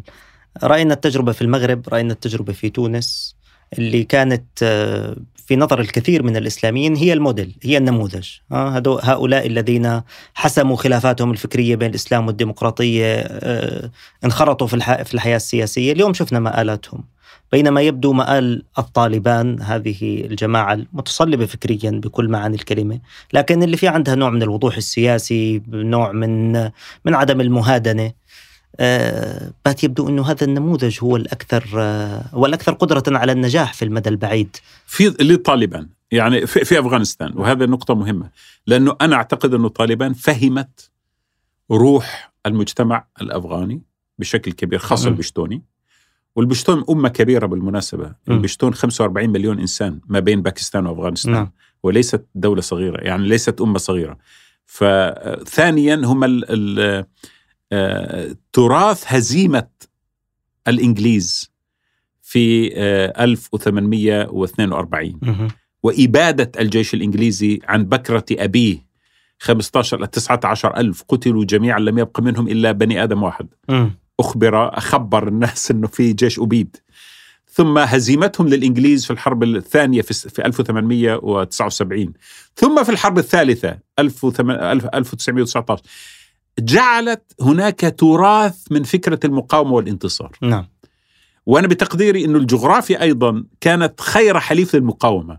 مم. الجغرافيا الجبال الكهوف آه، خفة حركة الناس في هذه الجبال الكهوف بينما أنا كنت أشوف المقاتل الأمريكي في جبال أفغانستان ماشي ويمكن عليه 30 كيلو. معدات. مم. كيف هذا بده يجري واحد وراء واحد من أفغانستان معيش إلا هالكلاشينكوف ولابس هواعي خفيفة؟ أيوة. ملابس خفيفة. ما بيقدر عليه. فحقيقة الأفغان عندهم هذه الصلابة. ثم تصالحهم مع الموت. بالمناسبة نعم. وأنا ما رأيت مجتمع متصالح مع الموت مثل أفغانستان لأن إحنا دائما متهمين أبو عاصم أنه نحب الموت وكذا بس هاي مو لا هم حقيقة سلبية متصالحين يعني. مع الاستشهاد يعني آه. فكرة الشهيد هاي بالنسبة لهم فكرة طبيعية مية في المية نعم وبالمناسبة آه، كتب عنها مؤخرا يعني أحد الناس اللي كانوا يراقبوا كتب مقالة جميلة أمريكي كان قال 600 ساعة من التنصت آه آه. قال إنه هالجماعة أصلا هم مش سالين اللي مم. بيموت بيجي بعده ناس هو عنده رسالة أكبر الموت بالنسبة له مش زي الموت بالنسبة للأمريكي مم. أمريكي جندي أمريكي بنقتل الدنيا بتقوم مم. بالنسبة لأفغانستان استشهد رحمة الله عليه يدفن وأنا حتى لاحظت شغلة غريبة إنه كثير من المدافن كان قريبه من بيوت الناس مم. كأن الميت لم يبتعد كثيرا يعني مم. نعم نعم. وهذه يعني كانت ميزة مهمة النقطة الأخيرة في موضوع أفغانستان والمهمة جدا أفغانستان كأن قدرها دائما إنه في حالات الصراع بين الأمم وتحول موازين القوة العالمية تبرز هي كعنصر حاسم. فهي أنت في في حالة الصراع ما بين الاتحاد السوفيتي وما بين الولايات المتحدة الأمريكية برزت كعنصر حاسم كان من تداعياته انهيار أو أحد يعني. تداعياته انهيار الاتحاد السوفيتي آه، اليوم برزت كعنصر حاسم في حالة تحول في موازين القوة نعم. دولية وتجد أن هذه الشقوق أدت إلى أن تنفذ الحركة من أحدها وأن تنتصر مم. وأنا بتقديري هذه ستكتب مرة ثانية كلحظه كابول الثانية اللي ال- الإمبراطورية فيها الأمريكية في هذه الحالة آه، انكسرت مم.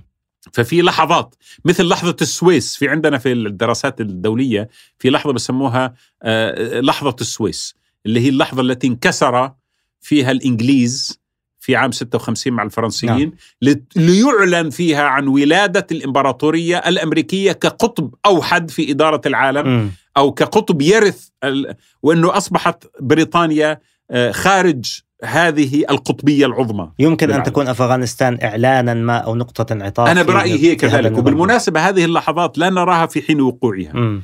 نراها عادة بشكل رجعي بال- بالمستقبل رجعي، يعني. بنتفرج بأثر رجعي بنتفرج لورا بنقول إيه والله في السنة الفلانية كانت تتويج مم.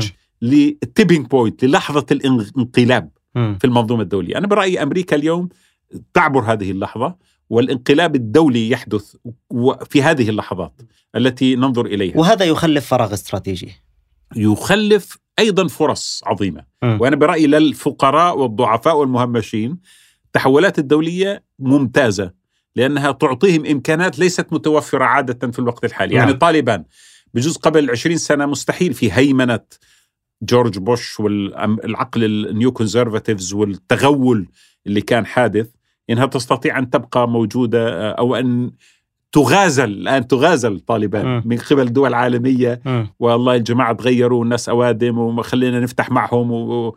والآن بيطلبوا إنهم يروحوا يخاطبوا الامم المتحدة، أنا برأيي هذا ما كان ليقع لولا ان النظام الدولي الآن أصبح مهتز كما نعم. اهتز في عام 89 ب... آه، في أخ... أواخر الاتحاد السوفيتي. نعم. طيب شوف أبو عاصم أنت آه، مستقبلي بمعنيين. بمعنى أنك دائما عندك هذا الحس للاستشراف وقراءة المستقبل وأيضا بمعنى التفاؤل. فاسمح لي يعني لأن أخذ أنا الدور المتشائم يعني مع أنه ليس دوري عادة يعني. آه هذه هذا التغير في النظام الدولي صعود الصين وحاجة أمريكا لتركيز قواها وتكثيفها لإبطاء على الأقل هذا الصعود يخلف فراغا استراتيجيا. تتركه أمريكا أحيانا بتنظيم لبعض حلفائها أو أحيانا لأعدائها وأحيانا تتركه فارغا. لكن يبدو أننا نحن وأعني بنحن العرب يعني بالأخص آه ليس لدينا مثل طالبان تنظيم جاهز فقط ينتظر الفرصة المناسبة لكي يأخذ الموقع.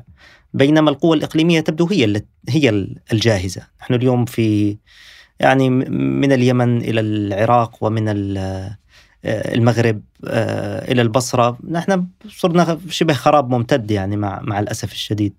وعندنا قوة جاثمة اسمها إيران. وعندنا الأتراك عندهم عندهم مشروع. وعندنا دولة قزمة لكن بتلعب فوتبول بالعديد من الدول اسمها إسرائيل. آه، والروس من جهة وغير ذلك من القوى. يعني كلها متكالبة ل- لتعبئة هذا الفراغ. ما الضامن بأنه لهذه المنطقة قدر كما تقول أن تشكل مركز جيوستراتيجي؟ بل تقول أكثر من ذلك. تقول هذه المنطقة ما بنفع معها حتى أنها تكون مثل غيرها من مناطق العالم. عندها رسالة عالمية وعندها آه، دور في بناء مستقبل خيري للإنسان وإلى آخره. هي تذكرني اللحظة هذه بلحظة أوروبا مم. في في قبل الحرب ال- قبل وستفاليا أيضا كنا يعني أو كانت أوروبا في ذلك الوقت مجزاه إلى إمارات وممالك تصارعت 30 عاما وقضت على نسبة تزيد عن ربع سكان أوروبا في ذلك الوقت. ثم لما لم تحسم المعركة لحساب أحد اضطروا إنهم يجلسوا ويتفقوا على قواعد للعبة جديدة. ولدت أوروبا الجديدة في وستفاليا في بداية القرن السابع منتصف القرن السابع عشر. آه ثم بعد ذلك الولادة الأكبر كانت هي حقيقة في الاتحاد الأوروبي. أنا برأيي إحنا لما تقول نحن العرب هو الحقيقة في المفهوم الجيوسياسي ما في شيء اسمه إحنا العرب. اليوم في شيء اسمه إحنا المصريين وإحنا السوريين. وإحنا العراقيين وإحنا السعوديين وإحنا الكذا. لأنه الدولة هي القائم بالفعل الجيوسياسي، هي القائم بالفعل الدولي. غير ذلك مش موجود. ولذلك وليس هناك إطار جامع يعني جامعة الدول العربية مثلا ليست موجودة. وبالتالي الاتحاد الأوروبي وحد الدول 29 دولة كل منها لها ثقافته وتاريخه واهدافه الاستراتيجية في الحياة بالمناسبة، يعني فرنسا شغلها مش زي شغل على سبيل المثال ألمانيا، كل واحدة لها. أهداف استراتيجية مختلفة وعقل جمعي مختلف وخيال مختلف بل ولغات مختلف. مختلف وأحيانا لكن نجحوا. في أن يبنوا مركز جيوسياسي مشترك. ما دمنا في العالم العربي نتكلم عن دولة قطرية هي المركز فنحن سنبقى ضعافا ما في مجال مم. لأن لابد لك من أن تقوى. والقوة هنا تكون بأن تبني مركز جيوسياسي مشترك. سواء هذا المركز الجيوسي عبر عبر تكامل اقتصادي يؤدي إلى تكامل في في المواقف السياسية أو أنا يعني المشكلة لما تحكي للعرب هذا الكلام يقول لك آها بلشنا نتكلم عن أمة عربية واحدة ذات رسالة. خالدة. لا بدناش نتكلم عن أمة عربية واحدة ذات رسالة خالدة. أنا بدي أتكلم عن فضاء عربي متكامل مبني على المصالح وبديش أبنيه لا على الأيديولوجيا ولا بدي أبنيه على التاريخ المشترك هذه كلها ستكون مكملات ومساندة ومساعدة لبناء مم. لبناء هذا ال- الإطار موضوعيا وواقعيا هذه المنطقة يجب أن تشكل كيان مشترك وما لم تفعل. ذلك سنبقى في حالة ال- البؤس والشقاء مم. والتفرق مم. لأن كل دولة ستواجه طيب نحن مصيرها عنا منفردة نحن عنا عائقين، أول شيء في نخب سياسية لا تنتمي إلى الناس والناس لا ينتمون لها ويشعرون بالعكس بالغربة التامة عن عن عن مثل هذه السلطات، وهذه السلطات لأنها لا تمتلك شرعية داخلية هي تبحث دائما عن سند خارجي. مع الثورات العربية فقدت المزيد من شرعيتها، لم يبقى لها إلا القوة الباطشة. هذه منظومة الاستبداد، وهذه المنظومة متحالفة تماما مع منظومة هيمنة خارجية. أهم ممثل لها اليوم في المنطقة هو إسرائيل صحيح. التي يرتبط وجودها بأن تبقى هذه المنطقة مفتتة ممزقة إلى آخره. آه هاي كيف بدنا نفك هذا الاستعصاء شوف خليني أقول لك شغلة. إحنا بدينا مشروعنا 1920 في العالم العربي على. الأقل في منطقة المشرق العربي مع سقوط الخلافة مع. سقوط الخلافة بدأت مجموعة من النخب العربية مم. اللي تشكل وعيها في ذلك الفترة والرس وال- وال- والخلطة بالمناسبة كانت رائعة أنا برأيي يعني الخلطة كان فيها انتماء للعالم العربي فيها وعي وعي ديني آه، معقول وعي قومي معقول مم. وتجربة ولو لم تكن عميقة لكن معظمها كانت مستمدة من مشاركة كثير من رموز آه، الإصلاح ورموز العمل السياسي في الدولة العثمانية أواخر الدولة العثمانية. كان كثير منهم ضباط مثل عزيز المصري في مصر مثل آخرين كثير من الآن. هؤلاء جميعا كانوا أيضا لديهم رؤية للعالم. فبدأ في مشروع وكان مشروع الحقيقة عابر للحدود. يعني أنا الآن لما أقرأ بغض النظر عن موقفي من ثورة الشريف حسين بن علي مم. لكن لما أقرأ عن الثر... عن الأفكار التي سادت في وثيقة دمشق في تلك الفترة اللي بناء عليها الشريف حسين بن علي ودى آه، أو أرسل ابنه آه، عبد الله إلى إلى إلى إلى مصر لمقابلة الإنجليز. كانت تتكلم عن دولة عربية عن مملكة عربية تجمع الجزيرة العربية جميعا. الجزيرة العربية الطبيعية بمعنى الخليج الحالي والشام والعراق الشام طبعا سوريا والأردن وفلسطين ولبنان.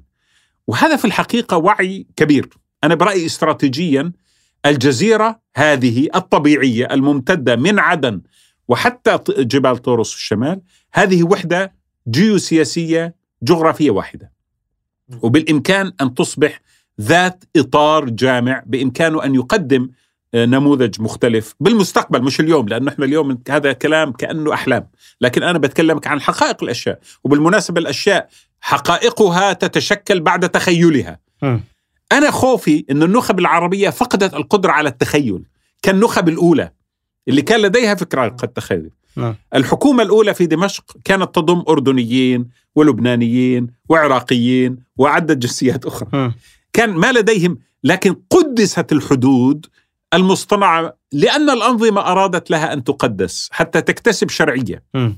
وللأسف الشرعية هي أدت إلى أن الدولة العربية الحالية فاشلة، فاشلة في إطار آه، الشرعية نفسها، ثم لأنه ما فيها ديمقراطية وليست خيارا حقيقيا للشعوب، وثانيا أيضا فاشلة في إطار الاقتصاد والخدمات التي تقدمها. مم. وأنا برأيي ال- النخب العربية إلى اليوم أيضا تفشل في التخيل، مم.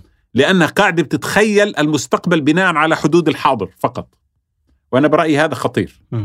لأن النخب أصلا ينبغي أن تكون سباقة لتخيل شيء أو للتفكير في شيء ليس ما قد ورثته من التجارب الفاشلة. إحنا مئة عام من الفشل الذريع مرينا فيه ولليوم ما زلنا بنعيد تدوير الفشل. ونفكر في حدود الدولة القطرية فقط. ولما نتكلم عن التكامل نتكلم عن إطار سخيف يعني ليس إطار حقيقي جدي على المدى الاقتصادي أو البنى التحتية. مع العلم أنه برأيي النخب الجديدة في العالم العربي خاصة الشباب ينبغي ألا يفكروا كما فكرنا نحن في الستينيات لا بالشعارات الأيديولوجية القومية ولا بالشعارات الإسلامية. ينبغي أن يفكروا بوعي عملي فعلي منبني على ما تشكل الأمة العربية من ضمير جمعي ولكن بنفس الوقت المصالح الذاتية الطبيعية التي تجعل من الحياة كريمة اللي هو الاقتصاد، البنى التحتية، حركة المواطنين والسفر وما إلى ذلك، وهذا الكلام تفكير جديد، وأنا دائما بقول لك الاتحاد الأوروبي يقدم نموذج يحتذى بس الاتحاد الأوروبي يعني على قمة هذا الرفاه الإنساني وبعد تجربة استعمارية، نحن يعني ما نحن بحاجة إليه. هو أصلا أنت عليك أن تسأل هل الفاعل الاستراتيجي في المنطقة العربية هو الدولة القطرية وعليك أن تحاورها وعليك أن تقنعها بانه هذه مصالحها وعليها أن تتحرك باتجاهها، هل يمكن أن يكون هذا مقنعا؟ يعني أنتم في في في الشرق وفي غير طبعا في ظل الظروف الطبيعية الحالية لما نحكي عن هذا النموذج نعم. دائما أنا بحكي هيك شغله. اليوم أنا لما أحكي هذا الحكي ببين إنه أحلام. بس أنت فكر بعد 10 15 سنة. م. إذا استمر البؤس والشقاء وحالة التمزق والحروب الأهلية الموجودة لدينا وفشل الدولة القطرية في أن تقوم بواجباتها تجاه مواطنيها. م. في احتمال كبير جدا أنه تصبح هذه الأفكار حقيقية لأنه يعني أنا دائما بحكي وبقول للناس أنت تخيل حالك في عام 1945 م. لما انتصرت دول الحلفاء على دول على, على ألمانيا. نعم. ودمرت برلين وألمانيا دمارا شاملا. ثم يخرج وعي من قبل نخبة. تفكر مش بعقلية المنتصر الذي يريد أن يسحق الخصم وأن يسكر بانتصاره ولكن تفكر بعقلية المستقبل وتقول يا جماعة بعد 20 30 سنة إذا إحنا ما زبطنا ألمانيا اليوم ورتبنا أمورها ترى حترجع تعملنا مشكلة. فلذلك بدنا نعيد بناء ألمانيا كما نعيد بناء أوروبا الغربية وانطلق مشروع مارشال. مشروع مارشال. آه. وبصلب مشروع مارشال في صلب مشروع مارشال الدعوة إلى وحدة أوروبية. وهذا الكلام بعد لحظة انتصار دموية يعني كلفت أوروبا 70 مليون بني آدم. إذا معنى ذلك الخيال صنع الواقع. اليوم إحنا بنحصد بعد خمسين سنة ما فكر به تفكرت به النخبة. نخبنا العربية مش قاعدة بتفكر بعد 20 و30 سنة قاعدة بتفكر عن الليلة كيف تدير الصراع اليوم مع حكومتها ومع دولتها. وأنا برأيي هذا ضروري.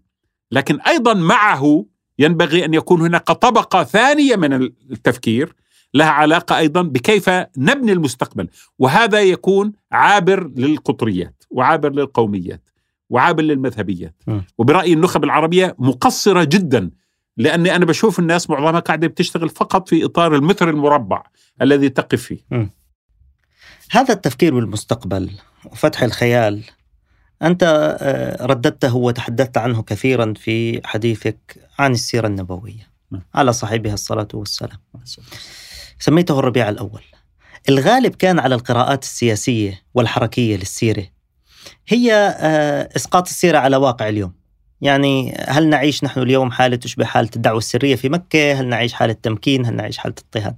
أنت عملت الإسقاط بشكل معاكس أخذت الربيع أخذت هذه السنوات العشرة وسميته الربيع النبوي الربيع الأول لماذا عدت إلى إلى السيرة؟ الحقيقة السيرة النبوية رافقتني منذ الطفولة يعني آه، أبي رحمه الله كان عنده مكتبة آه، متميزة كان بكل إذا بتقرأ كذا صفحة في اليوم بعطيك قرش قرشين يعني كان وقت الزمان هيك.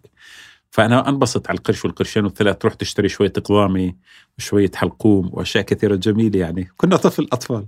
فكان معظم الكتب الموجودة كتب سيرة في الحقيقة. أيوة. قرأت كتاب ابن آه، كتاب سيرة ابن هشام في ذلك الوقت ابن كثير آه، البداية والنهاية والجزء متعلق طبعا فيها في السيرة وكثير من كتب السيرة. فتعلق تعلقت نفسي بهذه بالتاريخ عموما. وبالسيرة على وجه الخصوص ومع الزمن بدأت ألحظ أن هناك جوانب في سيرة النبي صلى الله عليه وسلم لم يلتفت إليها وتلك خاصة المتعلقة بموازين القوة وإدارتها نعم.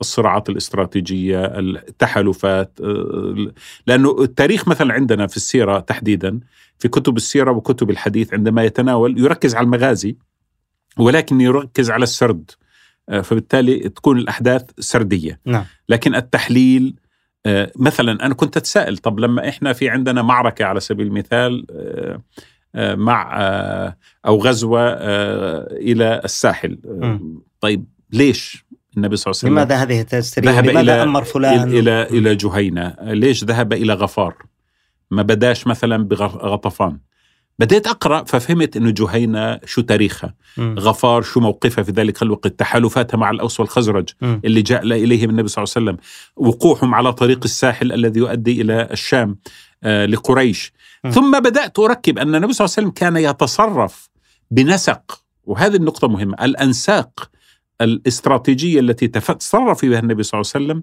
تدل على أنه أن هناك تفكير عميق في إدارته للغزوات للتحالفات للتصريحات التي كانت تصدر عنه أو عن الناطقين باسمه اللي هم الشعراء مثلا مثل كعب آه، آه، ابن آه، كعب بن زهير أو حسان بن أو حسان بن ثابت اللي كانوا عبد الله بن رواحة كان مكلفين من النبي صلى الله عليه وسلم بأن يقولوا شعرا في مناسبات معينة لأن الشعر كان لغة.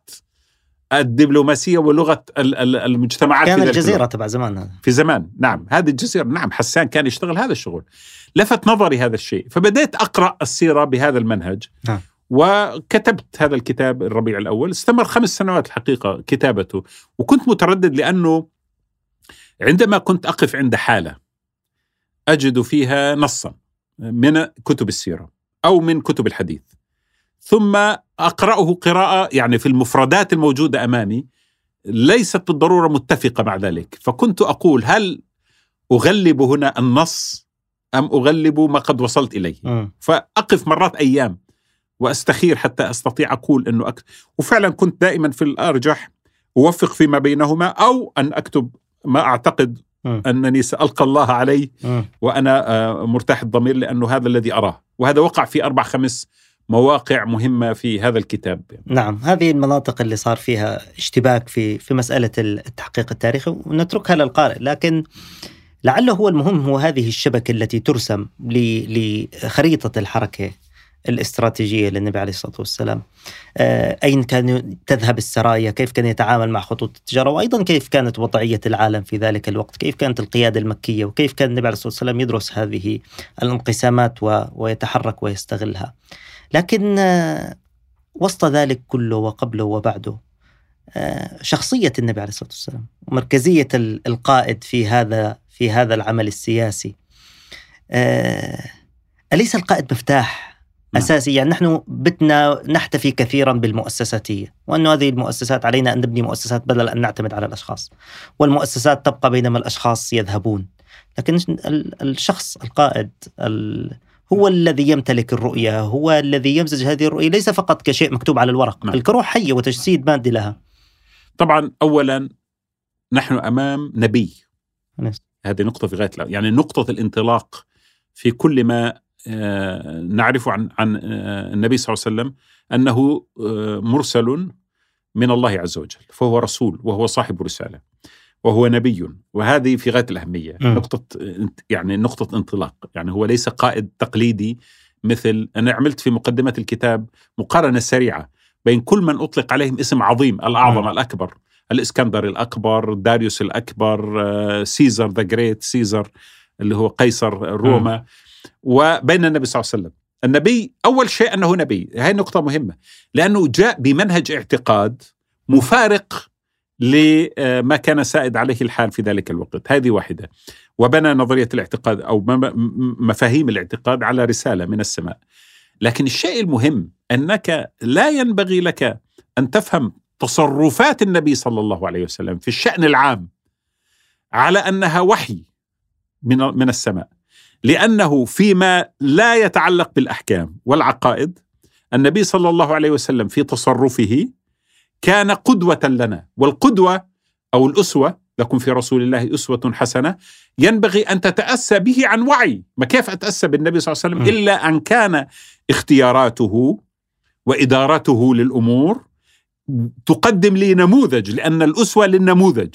هذا النموذج ليس بالضرورة أن يكون وحيا لأنه لو كان وحيا لكان التزاما وليس تأسيا. يعني أنت بتتأسى بالنبي صلى الله عليه وسلم فيما قد اختاره. لتفهم نظريته ومنهجه. أنا أحببت النبي صلى الله عليه وسلم في مسائل متعلقة بالاستراتيجية فريدة. هذا قائد معزز من السماء. وهذه أكبر سلطة إحنا كنا نحكي قبل شوي عن تبع كوريا الشمالية مم. ونحكي عن آه، القذافي اللي ما عندوش شيء يعني عدم مؤاخذة ولكن كان يرى نفسه متألها مم. هذا النبي صلى الله عليه وسلم رسول من السماء معزز بالروح القدس وبرسالة هي كلام الله عز وجل ومع هذا يجلس مع أصحابه ليعلمهم الحرية وعندما يرى أن أصحابه قد اختلط عليهم الأمر في وصفه كنبي يوحى إليه وفي وصفه كقائد ويسألونه يقولوا له يا رسول الله أو أمر أمركه الله أم أنه الرأي والحرب والمسيرة كل من الرأي والحرب مسيرة ثلاث مرات قالها في النص. اللي إحنا موجودين الرأي والحرب والمشورة نعم. ثم وقفوا بطلوا يسألوه خلص صاروا يفهموا أن كل شيء له علاقة بالشأن العام من تحالفات أو حروب أو إدارة لل- للعلاقات مع القبائل والأمم هو من الشأن الذي ليس وحيا. فلم يسأل بعدها النبي صلى الله عليه وسلم سئل في بدر وسئل في الخندق وسئل أظنه في مسيره إلى إلى إلى الأحزاب إلى عفوا إلى الحديبية. نعم. ثم بعد ذلك أصبح الشورى هي الحاكمة. وكلمة شورى ما بتصيرش إلا بين أحرار. فأنا كنت أتأمل أتخيل هيك أجلس بيني وبين نفسي أقول طيب يا أخي لما جلس النبي في مجلس الشورى ومعاه صحابة الرسول وقال لهم يا جماعة نروح نقاتل في برا في أحد يعني نقاتل بالجبال ولا نظل جوا؟ نقاتل يعني في خارج المدينة أم في داخلها؟ فيصير خلاف ساعات طويلة من النقاش ثم الشباب يغلبون الشيوخ في الرأي بما فيهم رسول الله. الذي رأى رؤيا أن بقرا تذبح مش بس هيك يعني حصين. مجرد أن يقول أنا رأيت رؤيا مفروض الكل يسكت. هذه رؤيا بضع وأربعين جزء من النبوة. طب اسكتوا خلاص شاف رؤيا النبي. لكن الصحابة بدأوا يناقشوا ويجادلوا ويتفقوا على أنه يخرجوا والنبي صلى الله عليه وسلم لم يرد أن يكسر فيهم. ذلك الشعور بأنهم أصحاب مشروع. وأنهم حريصين على إبداء رأيهم وأنهم مثله في حبهم للمشروع وبالتالي لا يمكن أن يكون فقط مجرد السمع والطاعة في أمر كهذا يغطي على على رأي على رأي على الحرية التي أرادها لهم م. وينزل عند رأي الشباب ينزل عند رأيهم وهو يعلم أن الأفضل ألا يفعل م. ثم يخرج ثم ينزل القرآن يعني أول لحظة مفروض تيجي بعدين ينزل القرآن معاتبا للشباب هذول يقول لهم لو رديتوا على النبي كان مش كان أحسن لكم؟ فخ- ف- ف- ف- فص- آه، آه، فاعفوا عنهم واستغفر لهم وشاورهم. مشاورهم تنزل هذه الآية لكي تؤكد للنبي أنه لا يغرنك أن مخالفتهم لرأيك. في هذا الأمر قد أوقع بكم هزيمة في بداية هذه المعركة لكن مع هذا بدك تستشيرهم في الأمر. م. وأين ينتصر المجلس؟ انظر إلى الجلسة التالية المهمة اللي بالخندق. النبي صلى الله عليه وسلم يجمع الناس يقول يا جماعة الجماعة جايين علينا. عشرة آلاف شيء ضخم جدا مش معقول. أول جمع في تاريخ الجزيرة فيه هذه الضخامة. كل قبائل العرب مجتمعة غطفان بكل قضها وقضيضها قريش ومضر وكنانة بكل قبائلها. شو هالقصة هاي؟ بيجوا كلهم عشرة آلاف واحد. شو نعمل؟ انظر إلى مجلس الشورى الآن. مم. ما قالوا له والله يا رسول الله؟ لا ما قالوا له والله إحنا ترى ديري بالك في بدر في أحد خالفناك وبدنا نشوف أنت شو رأيك وأنت يا عمي أحسن منا. روح قرر زي ما بد. لا لا لا لا لا. يصل الأمر برجل مثل سلمان. لا هو ابن شيخ قبيلي ولا هو من الأنصار ولا هو من المهاجرين اللي كانوا هو رجل مولى. في العرف القبلي في ذلك الوقت مفروض هذا بقدم شاي وبيطلع برا. في المجلس. مالوش هال- هالمنطق. يجلس ويقدم الاقتراح الأهم. والأغرب إنه المجلس يأخذ الموضوع عين الاعتبار. مش يقولوا يا عمي شو بفهمك أنت بالحرب؟ صلي على النبي أنت إحنا جبناك هذيك اليوم حررناك كنت تزرع آه، شوية نخيل وبتعرف الشغلات هاي. أما إنك تجيب فكرة زي هيك شو أرجوك يعني ما كل واحد يعرف مقامه. انظر إلى مجلس الشورى الذي رباه النبي صلى الله عليه وسلم على أن يقول رأيه. ما قمع هذا الرأي.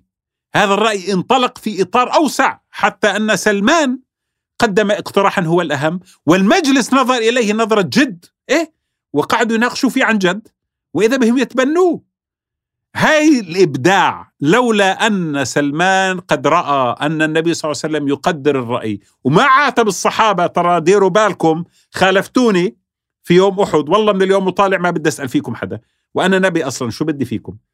النبي صلى الله عليه وسلم عظيم لأنه علم اصحابه الحرية. أيوه وعندما أخطأوا لم يعاتبهم في الحرية لأنه رأى أنها مقصد أساسي. بل أتاح لهم مساحة أوسع. وإذا بواحد مثل سلمان يقدم اقتراح أنقذ الأمة في ذلك الوقت. م. فهذا أعجبني. يعني هذا النبي صلى الله عليه وسلم في في في إطار تصرفاته بالقيادة مذهل. ما وين إحنا نلاقي واحد زيه؟ شايف كيف؟ فأنا قصدي لماذا هذه الدرر الا تخرج للناس وأن لا نقتدي بها؟ فهنا بدأت فكرة الكتاب والحمد لله رب العالمين يعني. جميل نعم. جميل. هذا هذه صناعة هذه الأمة حتى حتى يلحظ أنه عليه الصلاة والسلام ما كسر الأصنام بيديه مثل مثل سيدنا إبراهيم. علم الأمة أنها صحيح. كل واحد يكسر صنمه صح. بيده لكن آه نعود إلى هذه التجربة وال- والتأسي فيها. ما ما يجعلها آه مختلفة؟ وأيضا هذا هو محل الأسوة فيها هو أن شخصية النبي وليس القائد العسكري الذي ينتصر وينتقم من خصومه انما شخصية الفاتح الذي يفتح النفوس والقلوب كما يفتح يفتح البلاد. لأن هناك رسالة أخلاقية أعلى آه، من الانتصار للجماعة. هذه آه، المعارك لم تكن تقوم على الحمية. بل أحيانا لم تكن تقوم حتى على المصالح المادية وأنا هنا سؤالي. لأنك تقول علينا أن نقنع ب- بمسألة أنه لدينا مصالح واحدة وبلاش يعني آه، فلنقل آه، رسالة ربما أكبر من ذلك. النبي عليه الصلاة والسلام آه، عاد من حنين والأنصار لم يأخذوا شيئا. وما أخذوا من بعد خيبر وما فتح من أموال لم ينعكس رفاها. كان في سقيفته التي التقى فيها عمر على الحصيرة. و- ويقارن بملوك آه، كسرى وقيصر. هل فعلا هذه الدعوة الأخلاقية اللي اللي خميرتها هي التي فعلت كل هذا التغير في العالم؟ آه، هل هي دعوة ل- لنوع من الرفاه المادي؟ نعم. ولا هي شرط نجاحها إنها تأتي لهدف فوق ذلك كله وأبعد من ذلك كله هدف أخلاقي وأخروي أيضا؟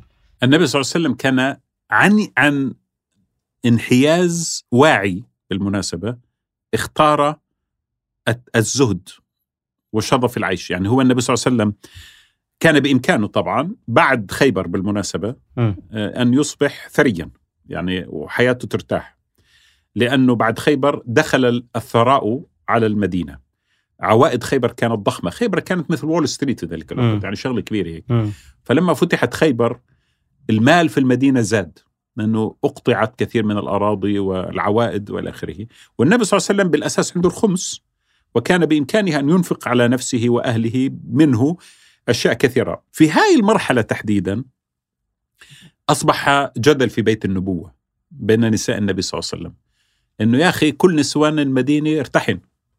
وصارت الواحدة تروح تشتري أغراض وتظبط حالها وتشتري أثاث وتهندس بيتها واللي بتشتري مجوهرات ما شاء الله عنهم. طب إحنا مالنا؟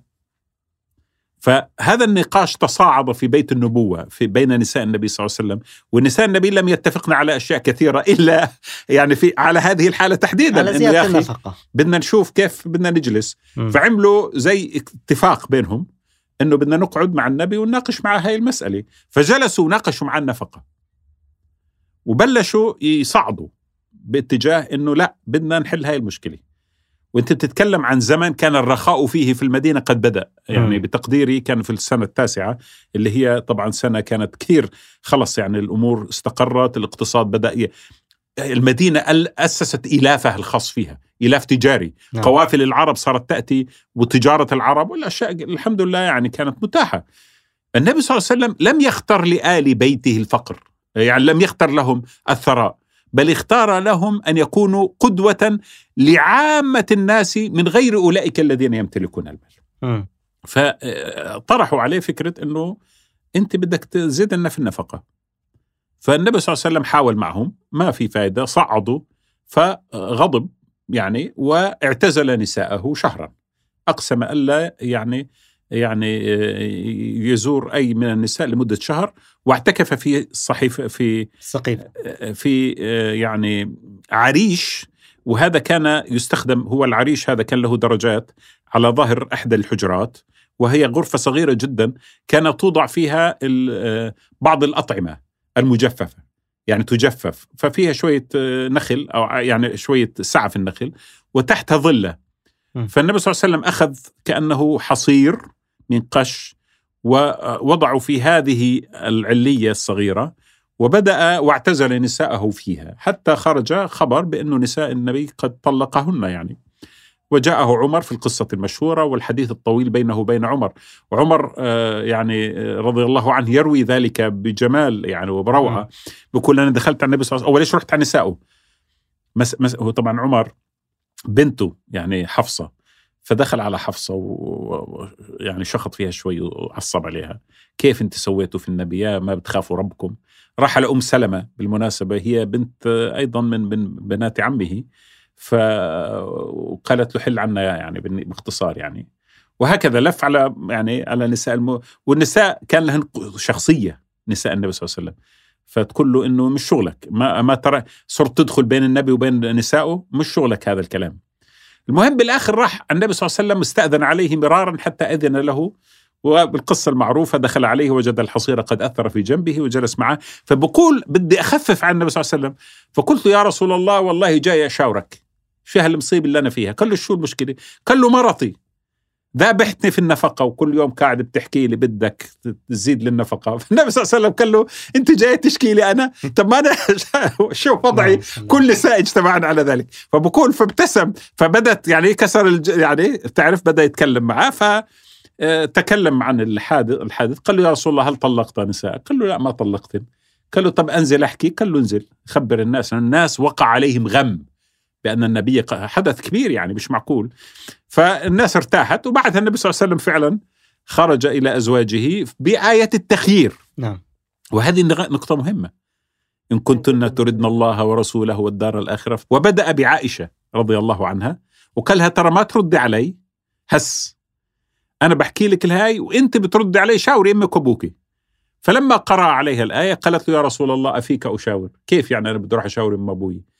أنت بالعكس أختار الله ورسوله والدار الآخرة وعلى ذلك مشى كل نساء النبي صلى الله عليه وسلم فبقي الحال على ما عليه ومات النبي صلى الله عليه وسلم وليس في بيته إلا شيء بسيط جدا من الطعام.